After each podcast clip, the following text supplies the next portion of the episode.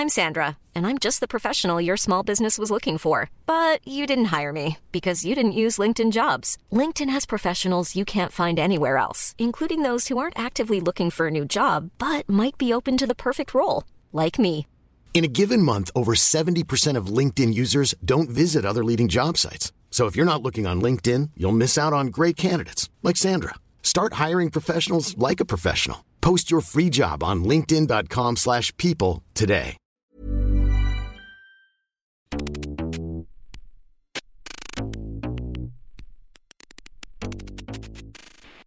I'm Zach Young, producer of Deconstructed. By now, you've probably heard the news.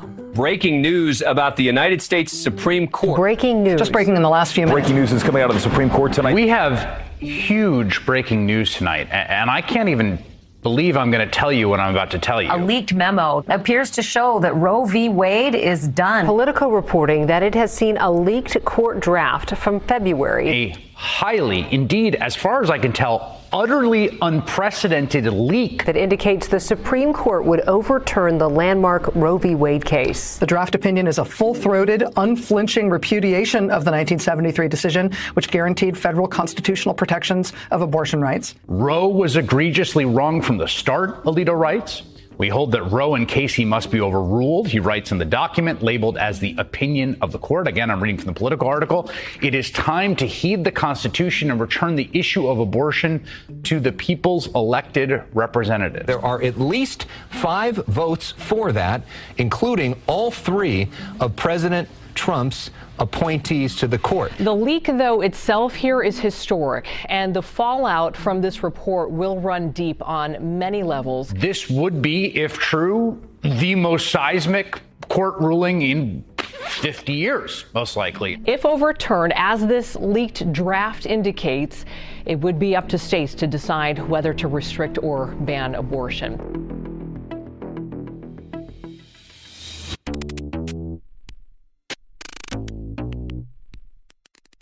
It's important to emphasize that while this appears to be a genuine draft opinion, draft opinions do change, sometimes substantially.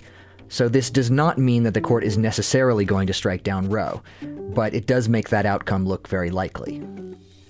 We figured this would be a good time to rebroadcast our interview with Ilyse Hogue from October of 2020. Ryan Grim spoke with her about what Amy Coney Barrett's confirmation to the court, which was brand new at the time, meant for Roe v. Wade. So we now present that interview to you again. We think it's still very relevant listening in light of tonight's news. In the interview, you'll hear Ilyse referred to as the president of NARAL Pro Choice. Uh, she stepped down from that position in 2021.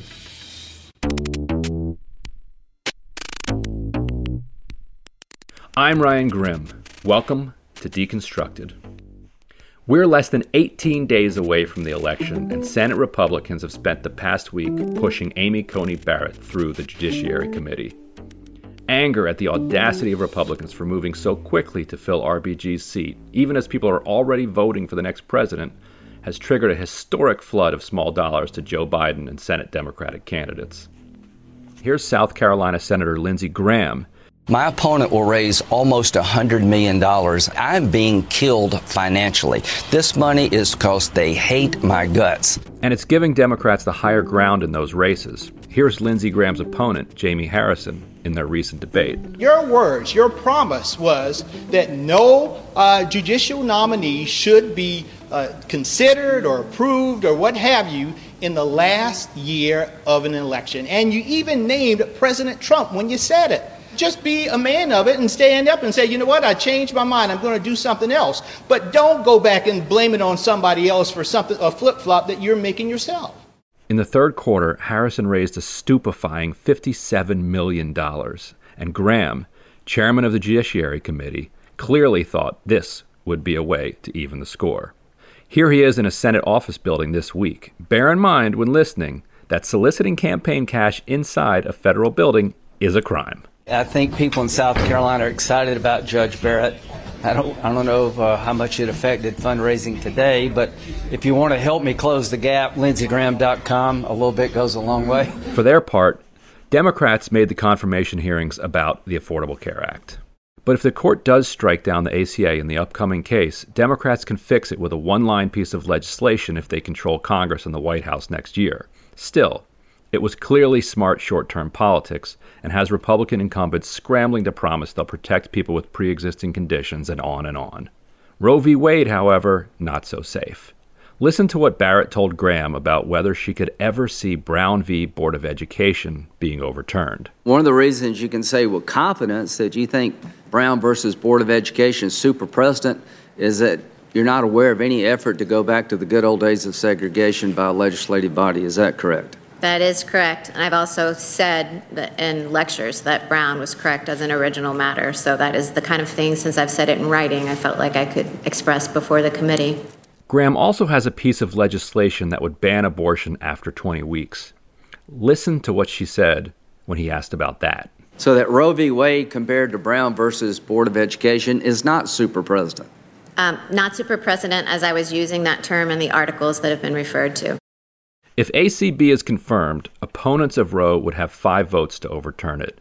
Maybe they'll blink, or maybe Democrats will make sure there are six votes to uphold it by expanding the court. But either way, the fight isn't over. It's not often that politicians talk openly about the forces that are driving the agenda. To understand that, we need to go back to the 1970s when radical Republican operatives figured out how to link the interests of big business with the grassroots energy of the evangelical vote by manufacturing concern about the issue of abortion, which had been non controversial even into the mid to late 1970s. That project has now grown extraordinarily sophisticated and well funded, as Democratic Senator Sheldon Whitehouse laid out during the hearing. Pretty big deal. I've never seen this around any court that I've ever been involved with, where there's this much dark money and this much influence being used. Here's how the Washington Post summed it up. This is a conservative activist behind the scenes campaign to remake the nation's courts, and it's a $250 million dark money operation. $250 million is a lot of money to spend if you're not getting anything for it. The Republican Party platform tells us to look at how they want judges to rule to reverse Roe, to reverse the Obamacare cases, and to reverse Obergefell and take away gay marriage. That is their stated objective and plan. Why not take them at their word? That Amy Coney Barrett is on the brink of the Supreme Court is the culmination of that strategy. We're joined now by Ilyse Hogue, president of NARAL Pro Choice America and author of the new book, The Lie That Binds. Ilyse, welcome to Deconstructed. Thank you, Brian. It's great to be here. And I wanted to start with, with Mike Lee. He, he made some news this week with a kind of startling assertion on Twitter.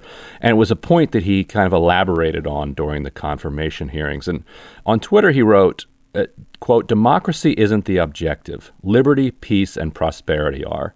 We want the human condition to flourish. Rank democracy can thwart that.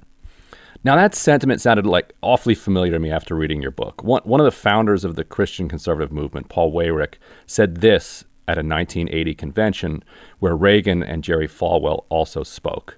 Now, many of our Christians have what I call the goo goo syndrome good government. They want everybody to vote. I don't want everybody to vote. Elections are not won by a majority of people. They never have been from the beginning of our country, and they are not now. As a matter of fact, our leverage in the elections, quite candidly, goes up as the voting populace goes down. And so, so Ilyse, who was Paul Weyrich, and, and what's the link to people like Mike Lee? Paul Weyrich is the most influential person on the right wing that most people have never heard of. He was sort of the cornerstone that started the new radical right, funded so much infrastructure that dominates the landscape today, including Heritage, including Federalist Society. Um, and he uh, called himself a dominionist he straight up said he believed God gave white Christian men dominion over all systems of power, certainly including the family, but including economic systems, social systems, and political systems.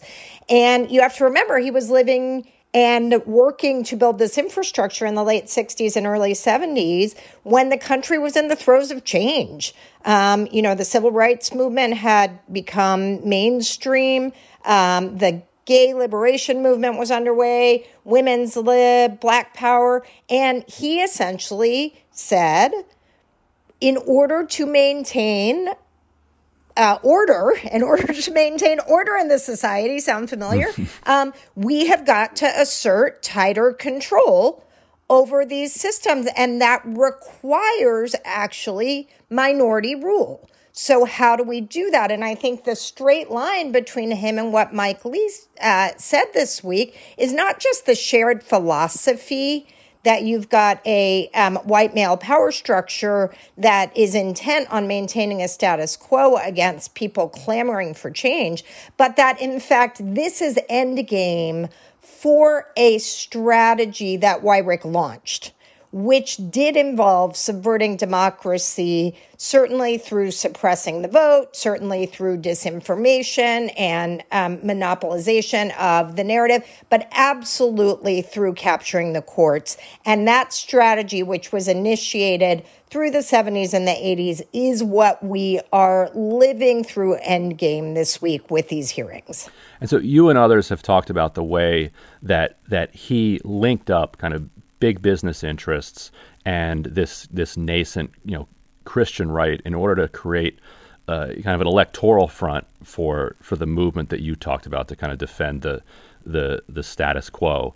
So you know Mike Mike Lee is a part of that.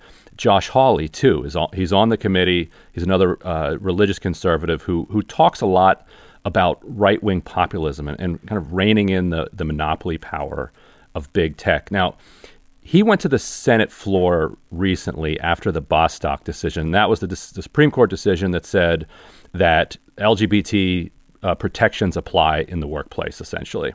He went to the Senate floor and just ripped into it and spoke more openly about the alliance that, that you've talked about than I've ever really seen in, in, in public, at least on the, on the Senate floor.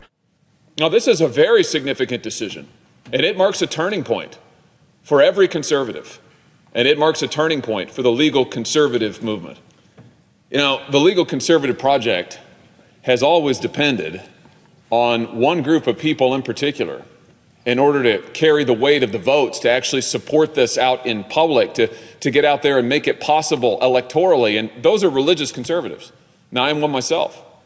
Evangelicals, conservative Catholics, conservative Jews, they're the ones, let's be honest, they're the ones who have been the core of the legal conservative effort. And, and the reason for that is, dates back decades now, back to the 1970s. The reason for that is these religious conservatives from different backgrounds, but what they have consistently sought together was protection for their right to worship, for their right to freely exercise their faith as the First Amendment guarantees, for their right to gather in their communities, for their right to pursue the way of life that their scriptures variously command and that the Constitution absolutely protects.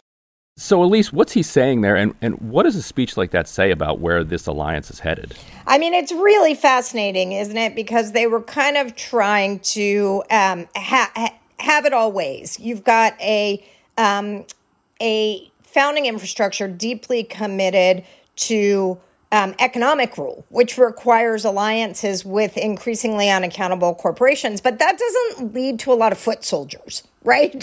that not a lot of corporate executives right. are going to be knocking doors in the districts mm-hmm. and states that you need. So they created all of this narrative and infrastructure around exactly the constituencies that Josh Hawley lays out, right? Pretty um, extreme fundamentalists in, in certain elements of religious society that previously had not been mobilized to politics generally, but if they had been, it had had been around an entirely different set of issues, and um, they had been lulled into politics by actually the idea that they're being threatened, threatened by these changes in society and um, to their way of life. their way of life right? And and arguably that's true. And we think that's their way of life was not threatened right? But their way of life was threatened as being the only way of life that was acceptable in this society. And and right. those of us who stand for social progress and plurality and diversity think that is a positive thing.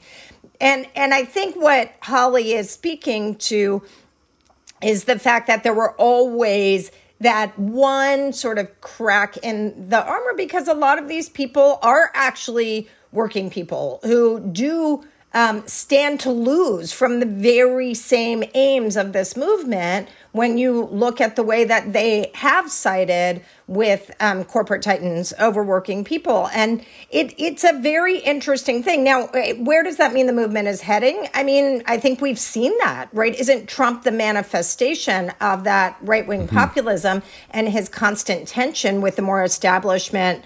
Republicans and he makes them a little crazy. So I think that we are potentially headed for a very big rift in the GOP that has been sort of very fragilely bound together for the last 40 years. And, you know, I think that would be a positive thing, quite honestly. Now, does Amy Coney Barrett make somebody like Josh Hawley happy finally? It seems like he's saying, look, you know, we're, we're, we're suffering in this alliance because, you know, our people are getting hurt by these corporate titans. But all, all we ask for is that our status quo be maintained, yet it's not being. But if you get an Amy Coney Barrett, does he finally say, "Okay, fine, this this alliance was was worth it"? Is that is that kind of what the implication is here? I mean, I think that they really do believe that the cementing of a right wing majority, an unimpeachable supermajority, some would argue on the court, if if they have a, a six three um, ideological split, um, plus what she personally represents, which is um, you know, this sort of perversion of what we believe the intention of religious liberty is. You know, we we define religious freedom as like I get to do what I want mm-hmm. in my home because of my own religion. You aren't going to tell me not to do that, but I don't get to tell you, Ryan Graham, what you should do because of my faith. Mm-hmm. They on the GOP side actually completely invert that and say anytime I don't get to tell you what to do because of my it offends my faith, that is uh, you know that's religious persecution, and I think they see her as simpatico in that, right? I think that's why they're trying so hard to goad the Democrats into a fight over faith, which, you know, I, I will give them credit that they did not take the bait, right? And nor should they, mm-hmm. because this is a question of record decisions, ability to actually um, judge impartially, and she she has absolutely failed on all of those fronts. But they are trying so hard to make this a, uh, a, a war over faith, and they've been wanting this war over faith for a long time. Right? This goes fundamentally back to when they fought school desegregation in the late 60s. Mm-hmm because they claimed that it violated their religion to have to integrate their schools. Their, interpretation of their own religious faith and their own religious liberty is so tied up in control, power and oppression of others that it is not actually an acceptable interpretation through the courts, through legislation, or any other mechanism to embrace that in a diverse and pluralistic society. And guess what? Whether they like it or not, that's what America is. Ilyse, you've, all, you've also talked a lot about the role of women in this particular movement.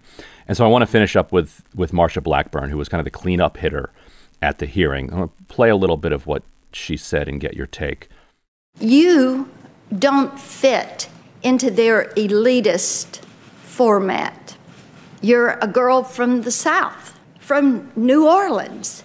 You went to school at Rhodes in Memphis. I don't know if my colleagues have ever been to Memphis or ever been to Rhodes, but you don't fit into their Harvard Ivy League group. You're not a part of the clique or the club. You came to DC, you clerked.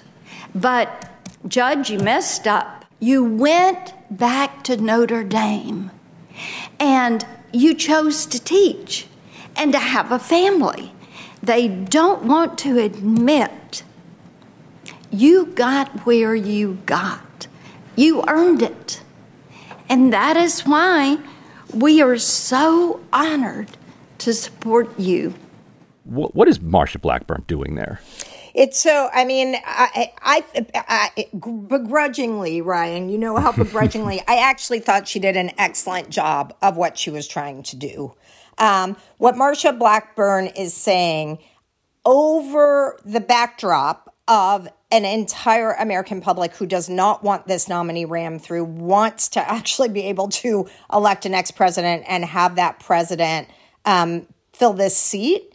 What Marsha Blackburn is saying to a constituency that the GOP has been losing steadily for the last four years since Trump was elected, which is predominantly suburban white women, right? She's saying, you women have more in common with Amy Coney Barrett than you do with those coastal elites. They don't like you. They don't respect your way of life. And by them opposing this nominee, they are actually rejecting who you have chosen to be in the world. Of course, nothing could be further from the truth. this nominee is way too extreme for most of this constituency of voters. But what Marsha Blackburn is doing is relying on the allegiance of optics, the allegiance of um, I look like her, I sound like her, I'm a mom like her, over an examination of what are quite fundamentally radical views that would put off the same constituency of voters.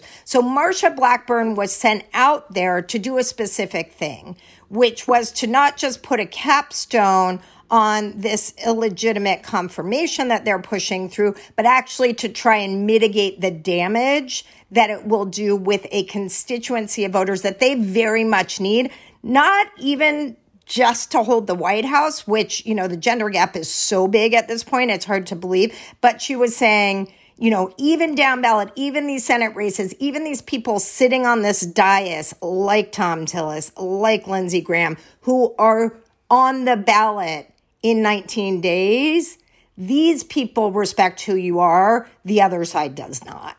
I mean, this is literally from the playbook of Ronald Reagan when he was absolutely hemorrhaging women because of his policies and his misogynistic tendencies um, in his first term. And they were like, what do we do? What do we do? And they were like, I know, let's just name the first uh, woman Supreme Court justice. And they did with Sandra Day O'Connor. Mm-hmm. And it saved them that time. I think it's a much higher hill um, to climb for this to win women voters back to Trump. Re- Republicans are pushing such an unpopular agenda here. How is it that Democrats can't stop them? What are they doing wrong here? Yeah, I mean, the the fundamental thing um, that they've done wrong is the Republicans have played the long game. I mean, we lay out in the book that this is the culmination of over 40 years of strategy, almost 50 years of strategy, and the Repub- uh, and the Democrats tend to treat each um, election cycle as though it's a new one, responding mm-hmm. to what's happening in the moment, which I understand the allure of that, and there is certainly a lot happening in this moment.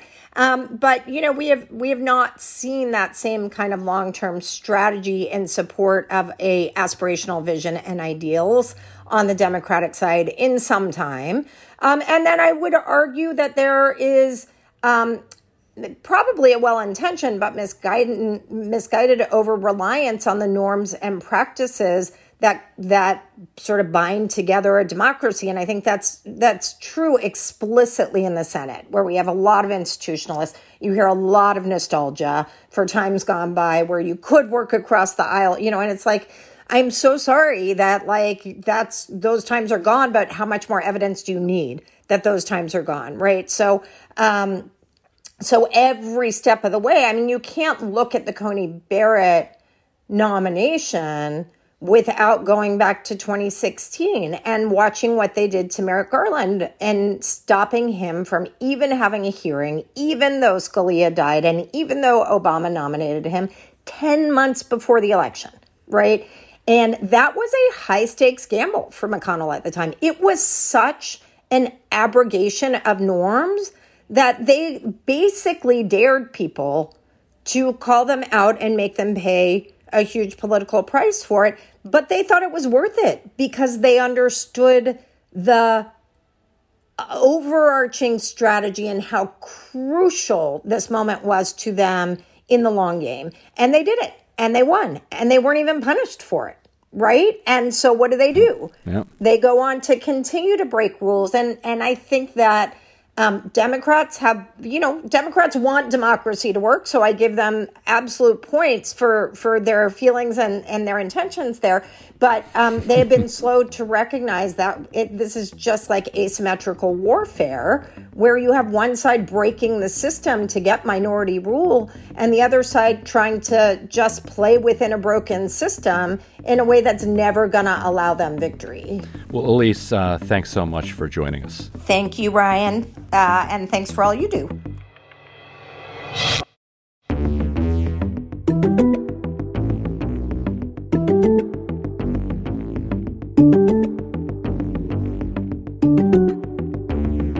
That was Ilyse Hogue, president of NARAL Pro Choice America, and that's our show. Deconstructed is a production of First Look Media and The Intercept. Our producer is Zach Young. Our theme music was composed by Bart Warshaw. Betsy Reed is The Intercept's editor in chief. And I'm Ryan Grim, DC Bureau Chief for The Intercept. Ilyse Hogue's book, The Lie That Binds, was published by Strong Arm Press, of which I'm a co founder. If you'd like to support Deconstructed, go to theintercept.com slash give. Your donation, no matter what the amount, makes a real difference. If you haven't already, please subscribe to the show so you can hear it every week. If you're subscribed already, please do leave us a rating or review. It helps people find the show. And if you want to give us feedback, email us at podcasts at theintercept.com. Thanks so much. See you next week.